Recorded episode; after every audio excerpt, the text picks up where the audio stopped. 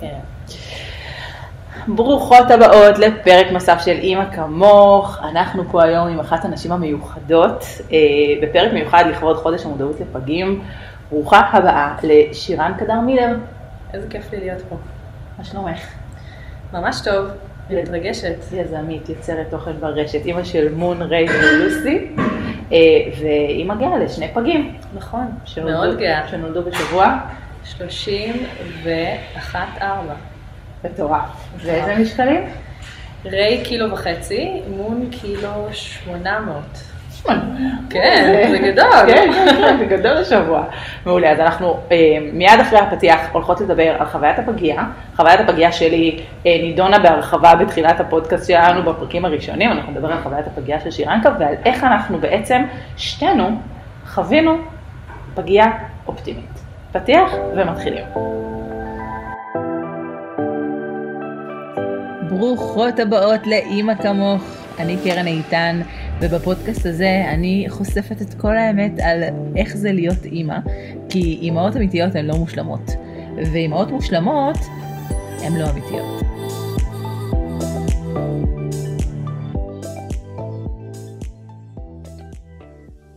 אז אה, בנובמבר 2019 פרסמת פוסט שאומר שאת נכנסת לשמירת הריון ואשפוז, ושאת כנראה עומדת לפני לידת פגים. נכון.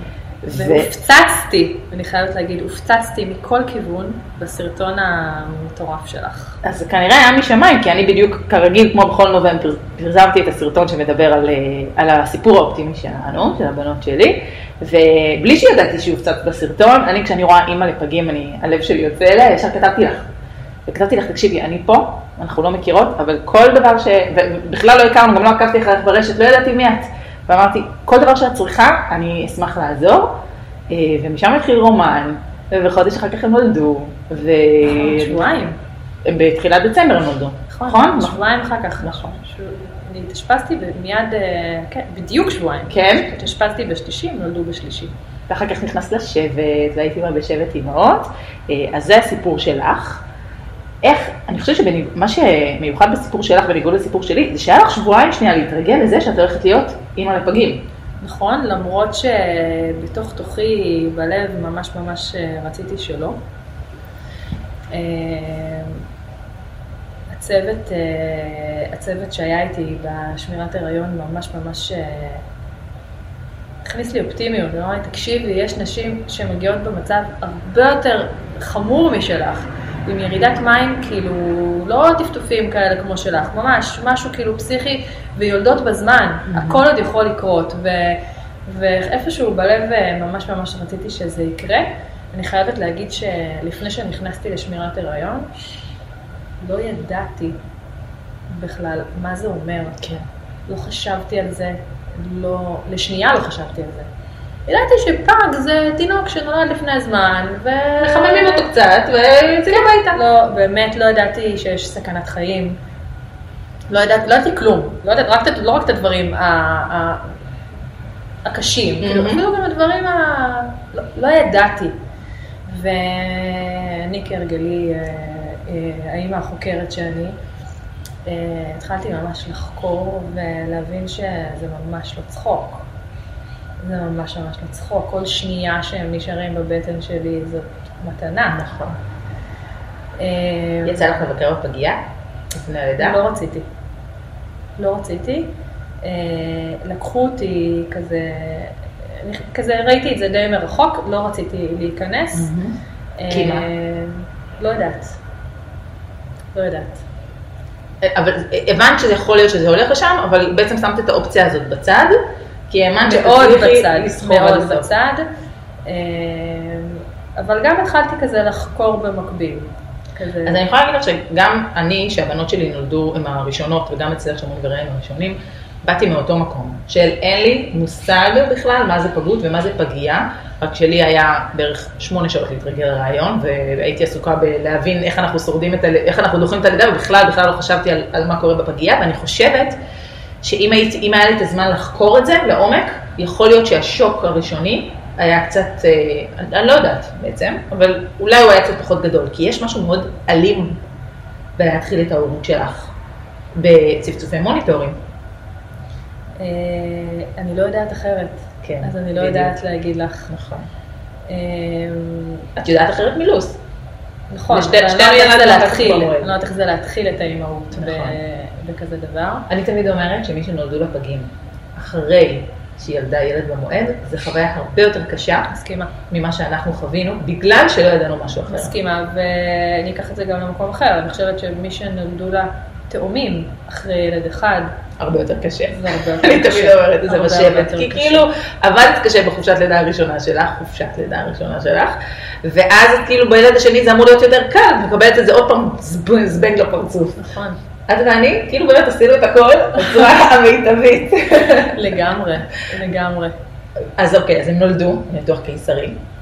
כן, האמת ששניהם היו במנח מצג אה, מושלם, אה, אה, הייתה, כאילו, הפתיחה התחילה ממש להתקדם, אה, אה, גילינו אותה כאילו בפתיחה של אחד וחצי, זאת אומרת, הייתי מוכנה פיזית, מהמם. גם אני וגם הם, ללדת בלידה וגינלית רגילה. אה, אבל משהו בלב אה, שוב ככה הדהד לי, והרגשתי שאני צריכה ללדת אותם בקיסרי. אה, למזלי, הצוות אה, ממש ממש תמך בי. אני חושבת שכשיש תאומים, הצוות כזה, מה כן. שתגידי, מה שתגידי, נכון. באמת זה מה שהיה. ובאמת זה מה שהיה, ילדתי בקיסרי. אה, לא הספקתי לראות אותם. עד שהתכנונים שלי היו, ידעתי שאני רוצה קיסרי עוד, עוד לפני הרגע. והתכנונים שלי עם הרופא היו, כן, ונשים את הסדין השקוף, ונראה אותם, ו... ופחות. כן. אה, אני מנסה מבוהלו ישר לפגייה, להתחבר כן, לכל ה... ישר לפגייה, מדדים. אה, טיפול נמרץ הם היו, אה, הם היו זקוקים לתמיכה נשימתית. אה, איך לא הבאנו טישו? זהו, התחלת. זה נורא מרגש אותי, זה נורא נורא מרגש. אז הפעם הראשונה שאני רואה אותם בעצם זה אחרי 12 שעות. אה, כמה לא טבעי זה להתחיל את ההורות. שלך, שאת לא רואה את הילד שלך? 12 שעות. מטורף. אה, ומי שילדה בקיסרי חירום ולא אלקטיבי, אה, זה בהרדמה מלאה, את היית בהרדמה, לא היית לא בהרדמה הייתי מלאה, זה אפילו. יותר זמן, יכול לקחת יממה עד שאנחנו בכלל רואות את הילדים שלנו. אני, כשהתחילו לסגור אותי, התחלתי פתאום להרגיש הכל, ו, והרופא המרדים הציע לי אה, טשטוש כזה מהמם. מלא, וזה מה שהיה. אה, זה גם עיכב מאוד את, ה, את. הפג, את, הפגישה, מהמם. את הפגישה שלנו. אה, ואיך זה לראות אותם פעם ראשונה? אז הפעם הראשונה הייתה שלפני שראיתי אותם באמת, פתחתי את העיניים, לא הבנתי איפה אני. התאוששות חדר ניתוח? התאוששות, הייתה לי את ההתאוששות הכי קשה בעולם, לא פיזית. האישה שהייתה במיטה לידי, את זוכרת שסיפרתי לך את זה? לא. אה, חוותה לידה שקטה, אה, ו... לא בדיוק לידה שקטה, התינוק שלה נפטר אחרי כמה, כמה דקות, מהמם. כאילו זו הייתה אמורה להיות לידה בסדר, והיא נסתיימה הכל תקין, הכל תקין, שבוע 40, ניתוח קיסרי אה, מבחירה, מהמם. ומשהו שם, לא יודעת. אה, ואני מתעוררת לצרחות אימה שבדיוק מודיעים לה שהתינוק שלה לא שרד. אה, ולא הבנתי כאילו מה קורה, והאחות צורחת עליי, כנראה כולם היו שם, בהיסטריה. כן, והאחות צורחת עליי שה, שהמדדים שלי נורא נורא גבוהים ולא יוציאו אותי מ, אה, מה... מההתאוששות. מההתאוששות, אה, כי אני לא מצליחה, אמרתי, אבל, אבל תקשיבי, את חייבת להרחיק אותי מפה, אין לי, איך אני- איך אני אצליח להרגיע, להוריד דופק, או שזה מה שאני שומעת, נכון. כאילו, היה שם כאוס מטורף, ולא נתנו לעומר להיות איתי כן, בהתאוששות. אסור, אסור להיכנס. אה, אסף אה, נרדם מחוץ לחדר התאוששות. לא, אז. אה, אז בדרך כלל מותר, אבל רצו לתת למשפחה להתאבל בשקט, ו, ואני הייתי כזה, בסוף הסכימו להעביר אותי לצד השני של החדר התאוששות, ועומר הצליח להיכנס אליי, פתחתי את העיניים, אמרתי לו, אני אימא? איפה הילדים? כאילו ממש אמרתי לו, אני אימא, זהו? אני אימא, הייתי עדיין ממש מעורפלת כן. אה, ואז הוא אמר לי, כן, והוא הראה לי, והוא הראה לי פתאום דברים שהיה לי מאוד קשה לראות, תינוקות עם מחטים כן. בכל מקום, ומדבקות בכל מקום, וכובעי גרב מתחבושות כאלה, דברים מפחידים נורא, ממש ממש לא ציפיתי אה, לראות שככה נראים אה, תינוקות? תינוקות שלי. אה, זה היה, זו הייתה חוויה מאוד מאוד קשה. וכשפגשתי אותם במציאות, אני חייבת להגיד שזה היה הרבה פחות קשה. כן. כן, זה היה מאוד מתרגשת ממש, לא דיברתי על זה מלא מלא זמן. אה, זה היה מאוד מרגש. מה עשית? אה, לא יכלתי לגעת בהם, שזה מטורף. זה... שתינו יושבות ובוכות פה. כן. זה פשוט מטורף, אה, כמה לא טבעי זה. להתחיל ככה את ההורות שלך.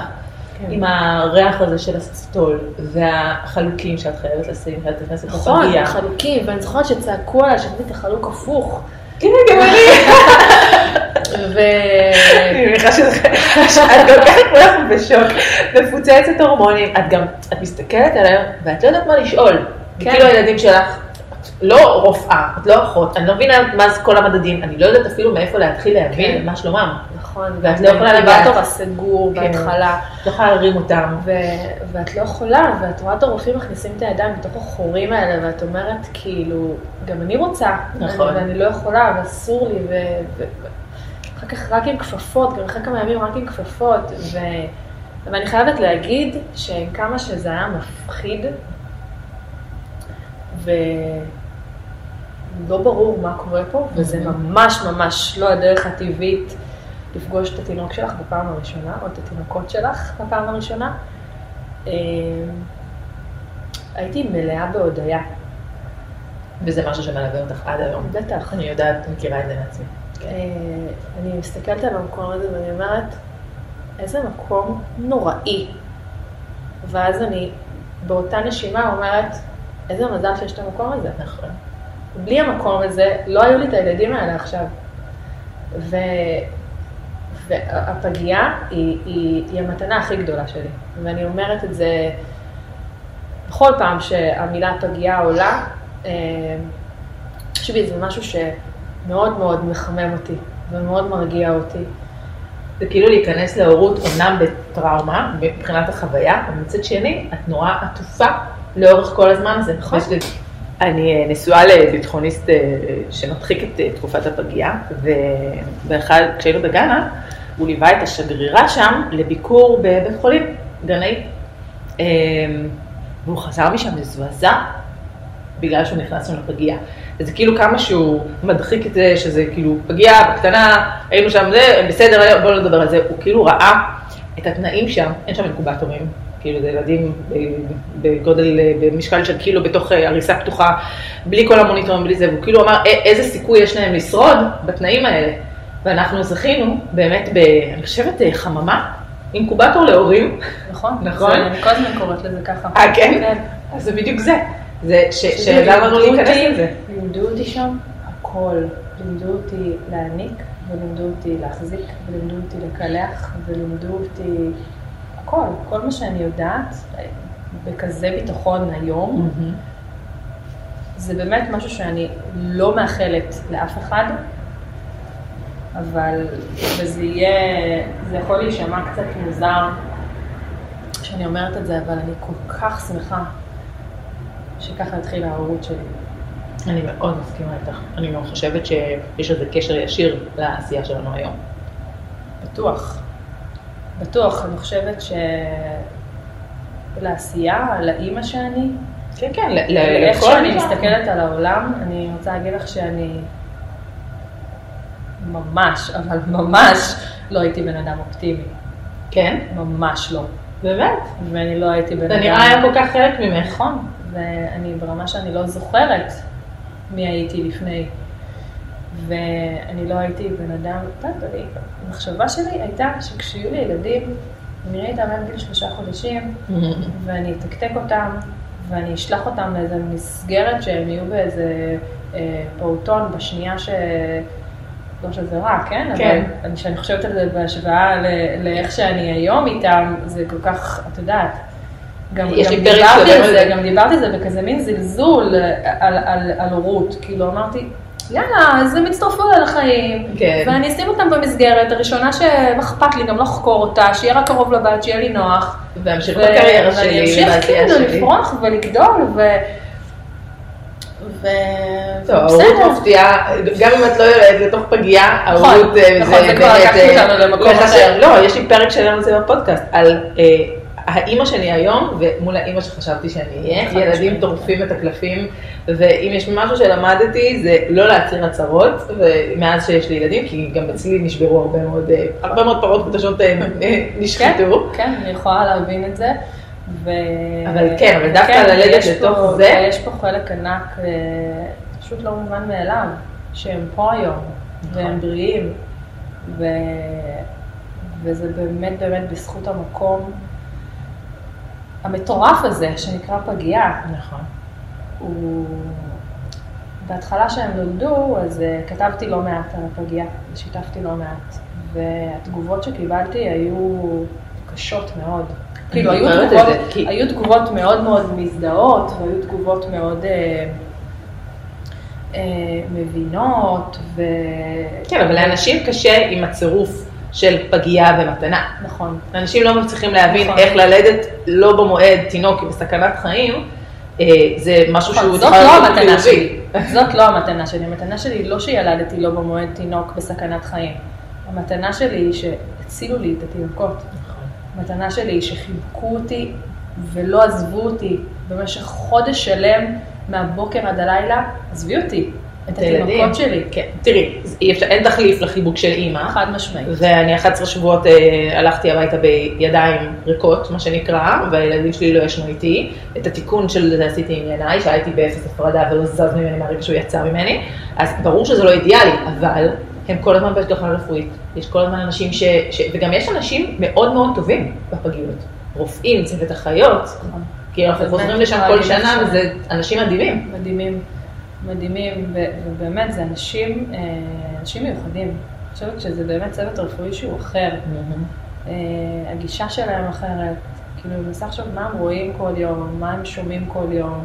צריכים חיים בין כל הצפצופים האלה, והם עדיין, אה, ואין גם סיפורים לא אופטימיים, כמו נכון. הסיפורים שלנו. יש, יש סיפורים, אני נכנסת לפ- לטיפול נמרץ ואני רואה שהמיטה ליד ירדן ריקה, נכון, והיא לא ריקה מסיבה טובה, נכון. זה קשה. נכון, ויש, יש, יש, האמת שמיטה ליד מון, אה, בחדר אחד, לא יודעת איך זה... אותו דבר, טיפול נמרץ, חדר 1, 2, 3 הביתה. כן. אה, אני רק אסביר למי שלא בוגר פגייה, שטיפול נמרץ זה לשם נכנסים בהתחלה, טיפול נמרץ נכנסים לשם בהתחלה, איך שהילדים נולדים, ואז ברגע שהם גדלים, הם אה, מתחילים להתקדם בחדרים. חדר אחד זה החדר הראשון אחרי הטיפול נמרץ, מגיעים לשם שהוא די דומה לטיפול נמרץ מבחינת איך שהם מתייחסים. אה, כן, מבחינת- הוא- הוא כבר בלי תמיכה נשימתית לדעתי, אבל... אה, אצלי הם היו עדיין עם תמיכה נשימתית, אבל יש שם פחות אחיות פר תינוק, כי הם זקוקים לטיפול קצת פחות אינטנסיבי, ואז כשהם גדלים הם מתחילים, יוצאים מהאינקובטור להריסה, עוברים לחדר 2, לפחות ככה בתל השומר, אבל חדר 3 זה ממש כזה שבוע שבועיים לפני השחרור הביתה, ומחדר, כשעברת לחדר 3 אתה יודע שאתה בדרך הביתה. כן. אה, אז כן, אז בחדר אחד אה, היה אה, תינוק מתוק שנולד 600 גרם, וההורים שלו נורא נבהלו ונטשו אותו. אוי, וזה היה סיפור מאוד מאוד מאוד קשה, שאת רואה, שאני ביקשתי מהצוות שם להרים אותו, לתת לו. קצת חום גוף, ואישרו לי רק אחר כך שהוא עבר לחדר מתקדם יותר. אה, והאחיות שם היו מדהימות, הם התייחסו אליו ממש כל אחת ואחת כאילו התינוק שלה. זה... איזה יופי. כן. כן, אין ספק שזה אנשים מיוחדים, אני יכולה להגיד לך שהאחיות שליוו אותנו בפגייה, עד היום עוקבות אחריי באינסטגרם וכותבות לי, ואני כאילו, זה, זה באמת אנשים שנכנסים לך ללב, כי הם מגדלים איתך את הילדים שלך. נכון. אין, אין, ככה. אין לזה שום הגדרה יותר טובה. המקלחת הראשונה ש...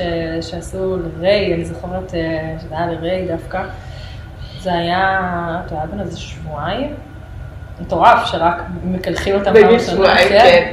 אה, ואמרתי, כאילו, אין, אין מצב, איך- אני איך אני עושה את מרימה זה? אותו? איך הוא לא ייפול לי? כן, ולימדו אותי את העוף הקטן הזה. לימדו אותי ממש איך לעשות את זה, ו- וגם, אני חושבת, באותו יום הוא גם נפל לי אסימון עוד יותר חזק של להגיד תודה.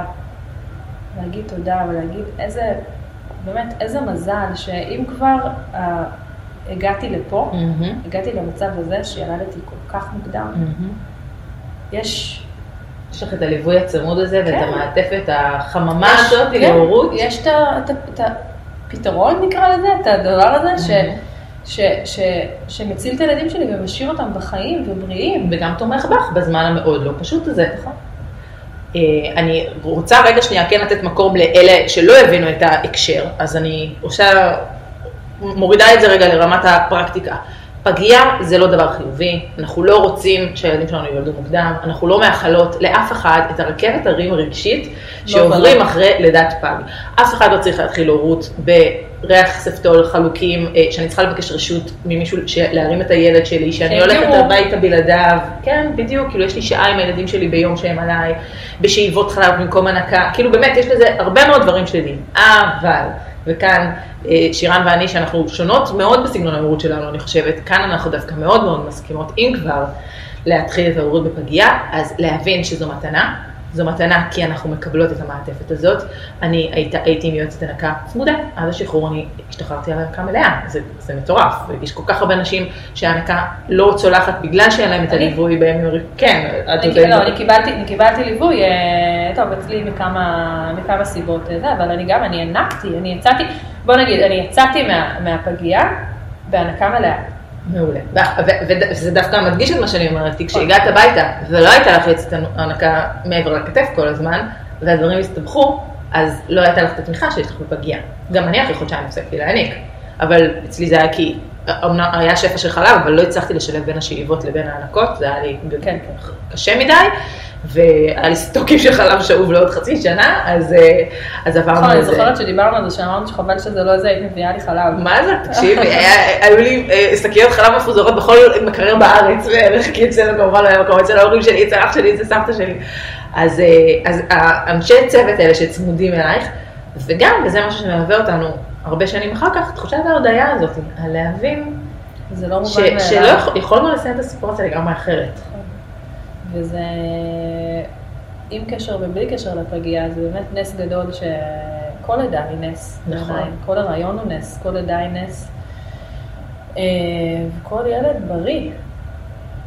את יודעת, זה היום לא- אני מסתכלת על הילדים שלי, ריי שוקל 18 קילו, כאילו, אני אומרת, המשקל שלי עיניי בערך. אני אומרת, תגיד, אתה נורמלי? מה מה קורה? ברור. אתה- אתה לפני שנייה היית קילו וחצי מונשם אה, עם מחטים בכל מקום.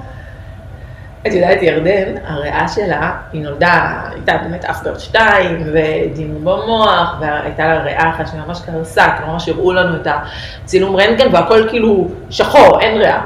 ועשו לה, אה, זה כזה קטן, שאתה לא ממש יכול לעשות לזה הרבה דברים, אה, עשו לה פיזיותרפיה לריאות, שזה כאילו מישהי מהממת, שמגיעה ובעדינות הופכת אותה מצד לצד, עם כוסות רוח וזה, ובאמת תוך שבוע הצילום היה כולו לבן, וכאילו השתפרה לגמרי, ועד היום, שהיא צורחת, וברוך השם, יש לה ילדה הכל, אנחנו אומרים, עשו לה עבודה טובה שם בפגייה עם הפיזיותרפיה לריאות, כי כאילו, באמת יכולתי להיות עם ילדה ש- שאין לה את הכוחות האלה.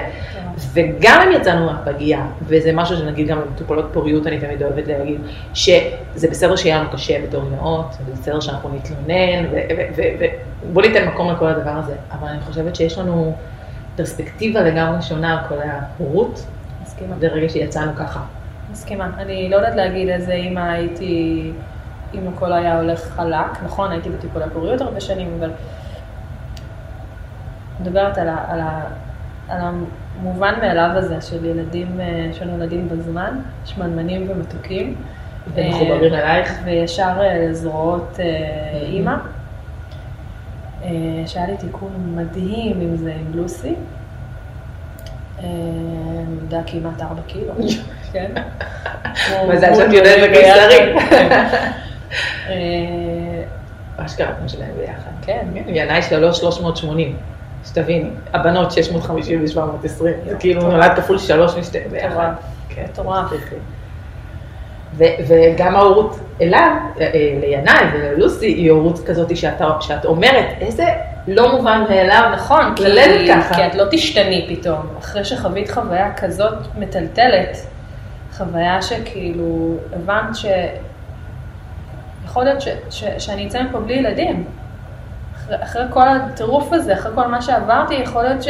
נכון. אחרי כל מה שהם עוברים, אני אצא מפה בלעדיהם, יכול להיות, כי שנולד יצור כל כך קטן, כל כך חסר אונים, אם הוא לא מקבל את העזרה שמתאימה לו, זה לא מובן מאליו שהוא יוצא משם. הוא, הוא, הוא לא יכול לשרוד. נכון. ואז כן, אז אין לי מושג על זה אם הייתי, אם, אה, אם הייתי יולדת רגיל, אבל כנראה ש... זה לא חשוב. נכון. כי מה שחשוב זה מה שקורה עכשיו, נכון, ולאן חלק- את זה. נכון, וזה חלק מההודעה שלי, חלק מההודעה שלי גם האימא שאני. כמובן שאני אה, בכל יום יודעת שמחר אני יכולה להיות אימא יותר טובה ואני רוצה להיות אימא יותר טובה. מהיום. אה, אבל, אבל כן, אין לי, מושג, אין לי מושג מה- היה קורה אחרת. מה שחשוב זה שעברנו את זה ועברנו את זה בשלום, ואני חושבת שגם החוויה הזאת של להיות אימא לפג זה לא משהו שמסתיים ברגע שאת משתחררת מהפגייה, יש גם המון המון חרדות לא, אחר כך. החיסונים, ה-RSV. לא, גם לדעת שם. והבדיקות, והמעקב, וההתפתחות. התפתחות, בדיוק.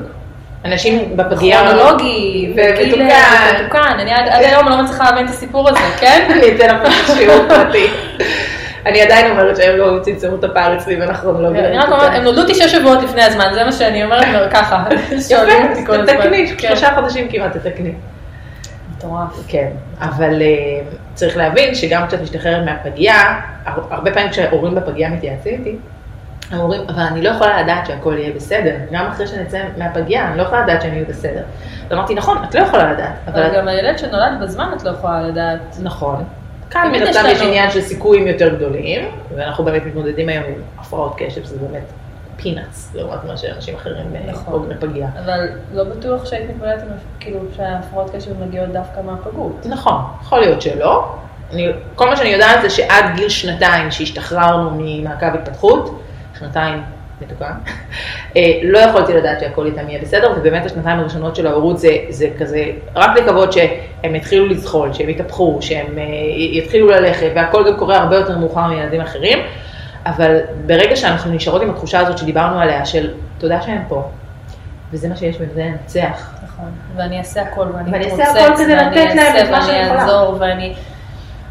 באמת, אני אלך למומחים הכי טובים בארץ. כל מה שבשליטתי נכון. יקרה, שאני- ומה שלא, מה שלא, לא. נכון, וזה לא משנה כי הם פה, והם איתי, ואני האימא הכי טובה שאני יכולה להיות, לא, לא משנה איזה קלפים יצאו לי בהגרלה, איזה, כאילו, זה, זה מה שיש ועם זה ננצח, ואת יודעת, אנחנו עברנו, גרנו בגבעתיים כשהם נולדו, ועברנו לרעננה, היינו אמורים לעבור ליבנה בכלל, כי היינו שם דירה, ועברנו לרעננה כדי להיות קרובים לבית לוינשטיין. כי השתחררנו מבית החולים, אמרנו, טוב, כנראה שאנחנו נצטרך ילידות שבוע 24, כנראה שנצטרך בית לוינשטיין, לא היינו צריכים, אבל ידענו שאנחנו פה כדי לתמוך בהם. מאיזה שבוע זה בארץ? אה, 23. 23? כן. 24 את יכולה עוד אה, לבחור. אה, זה, אני לא אפרט על זה כי באמת דיברתי על זה מלא, אבל בפרקים הראשונים של הפודקאסט, אבל ידענו שלא, אנחנו לא יודעים עם מה אנחנו יוצאים, אבל הם פה, ותודה לאל הם פה, ואנחנו נהיה ההורים הכי מדהימים שיש למה שקיבלנו. אז אין מה לחפור בזמן הפגייה, אם כאילו, יש- אה, הורים בזמן הפגייה שומעים אותנו עכשיו, אין מה לחפור במה יהיה. אין לך שום יכולת לדעת מה יהיה, כמו שאמרת, גם כשהילד שלך נולד במועד. נכון. כל מה שאת יכולה לעשות זה להתרכז בלהיות האימא הכי טובה שאת יכולה עכשיו, בקנגרו, בלשיר לו, בלגעת בו, בלשאוב חלב אם את יכולה, בלעטוף אותו בכל מה שאת יכולה. נכון. להיות אימא שיודעת גם מה קורה עם הילד שלה, לבוא ולהבין את המדדים הרפואיים, אני כאילו היה לי מאוד חשוב לבוא נכון, אני לשאול. חייבת להגיד שמדהים שאת מעלה את זה, כי כתבתי לי לדבר על זה. ואחד הדברים שלי עזרו מאוד, זה לדעת. לדעת מה זה הצפצוף הזה, מה זה, מה זה הירוק, מה זה האדום, מה מחובר לו לרגל, מה מחובר לו ליד, למה לוקחים עכשיו את הבדיקה. ולא להתבייש לשאול. נכון. וגם אם יש איזה רופא שהוא קצת יותר קצר, וגם אם יש איזה אחות שבדיוק סיימה משמרת, אז תחכי לאחות הבאה, אז, תחכי, אז תשאלי רופא אחר. אבל לשאול כל הזמן, רק מה שמעניין אותך, רק מה שבא לך לדעת. לא, אבל לא להגיע למצב שאת לא יודעת, נכון. כי זה, גם ככה כל הסיטואציה היא סיטואציה של חוסר שליטה נכון. וחוסר אונים, אז זה להחזיר לעצמך ש- שליטה. אה, אני מדברת על זה המון, המון, המון, המון, המון, בכל נושא. ביטחון הורי. ביטחון הורי זה, זה נותן כל כך הרבה שקט. נכון. אני, אני מדברת על זה הרבה, שבשבוע ארבע בערך, שרק גיליתי שאני בהיריון, אה, התחלתי ללמוד על טנטרומים של גיל שנתיים. ו- It's never too soon. זה נכון, ו... ובאמת אה, משהו בדבר הזה גרם לי לא לפחד מגיל שנתיים, שקוראים לו גיל שנתיים הנוראי, אה, אלא להסתכל על כגיל שנתיים המופלא, וזה באמת מתנהל ככה אצלי בבית. כי את מובילה את הסיטואציה. נכון, כי יש לי ביטחון, יש לי ידע. ככל שאני יודעת יותר, אני מדברת עכשיו באמת להורים בפגייה, אפילו לנשים בשמירת הריון שיודעות שכנראה הן לא ילדו במועד, תחקרו. לא לפחד, לא לפחד לדעת. אני יכולה להגיד שאני פחדתי. אני פחדתי לדעת, פחדתי להיכנס לפגייה, פחדתי לראות מה, מה יכול להיות. כן, אז אבל- לא להפחיד את עצמכם ב... לא, זה נטו לדעת, להיכנס עם ראש מורם. לדעת שנייה מה זה אומר, וכן שיקחו כל יום דם, אולי כמה פעמים אפילו לילדים שלנו, וכן שמשהו חובר, משקפיים, אה, לדעת. מה זה סיבה? מה זה משקפיים? מה ההבדל ביניהם? מה זה ברדיקרדיה? מה זה סטורציה? מה הקו הכחול אומר? מה הקו הצהוב אומר? ולמה כולם מתעלמים ממנו? ומה הקו האדום אומר? מה זה אומר שכמה פעמים הם אכלו בלילה? האם הם יקלו? כאילו, כל, הדברים האלה, מתי צריך להחליט? והזונדה, לא יודעת. והזה. בדיוק.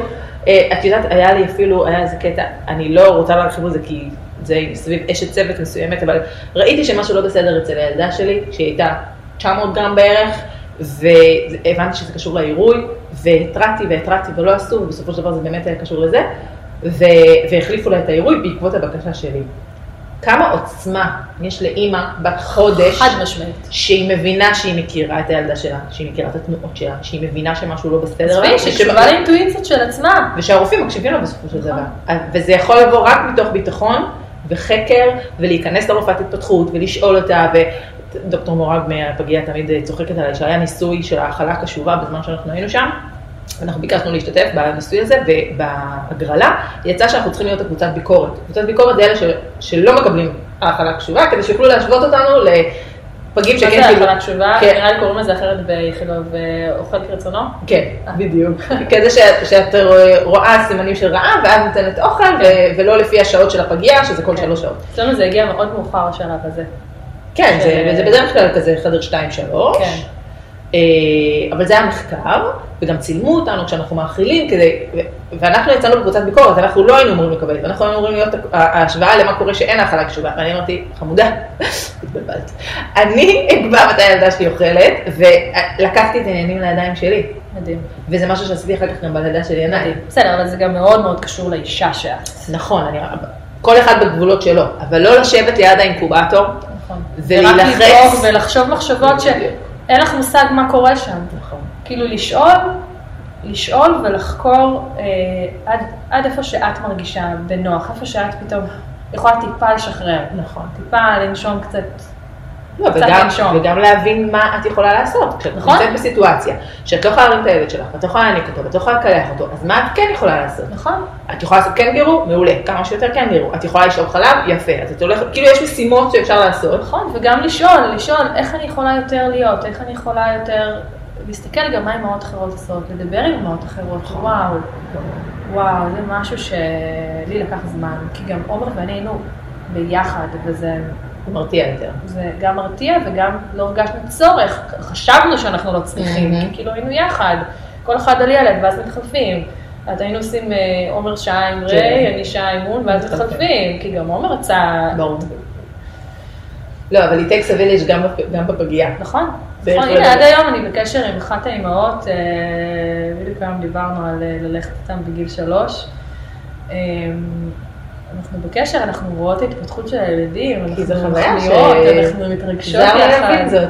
נכון, כשאת בפגייה, לדבר עם כמה שיותר אנשים שנמצאים איתך באותו מצב, לא כדי להוריד למטה, אלא להפך, להרים נכון. כדי להרים. אני זוכרת שהייתה שם מישהי שהיא הייתה אה, מאה ומשהו ימים בפגייה, והייתה סופר, היינו סופרים מיטת היום עד לשחרור, אני לא זוכרת בדיוק אה, אה, מה היה היום, אבל אני זוכרת שממש חגגנו את זה איתה, שהם הולכים הביתה, וזה היה ממש מרגש. ומי יכול להבין את זה? חוץ ממישהו שהיה שם. נכון.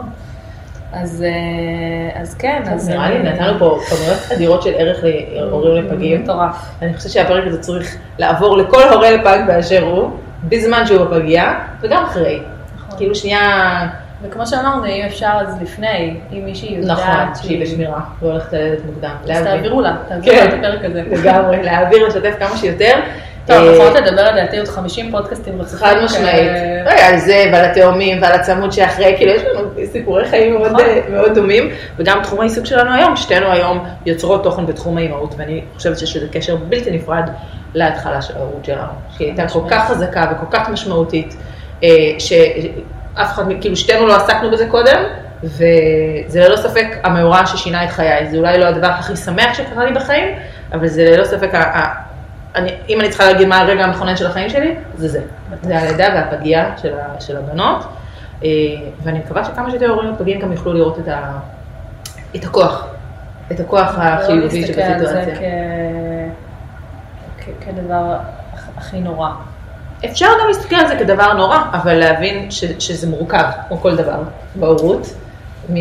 זה, זה לא כיף, זה להיות בפגייה, זה לא חוויה רצויה, אבל אפשר להוציא ממנה את המיטב ולהיות כן, מה שאני מנסה. להגיד זה בעצם אה, באמת להגיד אה, איזה מזל שיש את האופציה. ואם כבר, אז בואו נאמץ את הדבר הזה בשתי, אם כבר אנחנו פה, כן, בואו נראה את זה כדבר חיובי. הכי חיובי שאפשר, נקרא נכון. לזה. מוציאים אותך ספצית למקלחות האכלות, החתלות, מדידת חום, נכון, אה, שום דבר כבר לא יכול להפחיד אותך. כמעט. כן, כן, זה נכון. לא, אבל אני באמת הרגשתי מומחית כשהגעתי הביתה. גם אני. ברור שזה מפחיד פתאום שהם לא מחוברים, ואת רגילה שאת יכולה לראות את הדופק שלהם וכל זה, אבל איך שאני רציתי לקנות ניטור הביתה. כן, זה כבר לקחת את זה צעד אחד קדימה. את לא, לא היחידה. הניטור הזה של הכף רגל, את מכירה? כן, אז לא, אנחנו שמנו Babysense. כן, אני לא, אני לא שמתי כלום, פשוט ישנתי איתם. הכי טוב. לא, אנחנו שמנו Babysense, כי עדיין כמובן שיש חרדות, אבל הרגשתי שהיו לי 11 שבועות להכיר אותן בצורה הכי טובה? והכי עזבי מיטבית. שנייה. לא דיברנו על אחד הדברים החשובים. מה פספסנו? היה לך זמן להחלים, להתאושש, משהו שאת לא תקבלי בשום מקום אחר. שוב, זה לא איזה המלצה, זה נשמע כאילו, כן. אבל אם כבר זה קרה, היה לי את הזמן, הפגייה הייתה סגורה עד 12 בצהריים, נכון? רק משתי, לפחות... אה, לא, ב- יש לי בעיה אחרת. אז רק מ-12 עד... אה, עד הלילה. עד, אה, עד שמונה בבוקר. כאילו היה אפשר, משמונה עד 12 הפגיעה, סגורה. פתאום הייתי, הולכת הביתה באמצע הלילה רק, כן? אבל הייתי מתעוררת באיזה 10, 11, ישר מתארגנת, היה לי זמן להחלים מתוך קיסרי מטורף שעברתי, הגוף שלי, מטורף. כן? כאילו, כל אימא אחרי ניתוח קיסרי צריכה להרים את הילד שלה אחרי נכון. שלושה ימים. ובאמת היה לך זמן החלמה, אז ברור שזה לא אידיאלי שאת הולכת הביתה בלי הילדים שלך, אבל זה אבל, בהחלט אבל הנה, מתנה. הנה נקודת אור להסתכל עליה. לגמרי. לגמרי.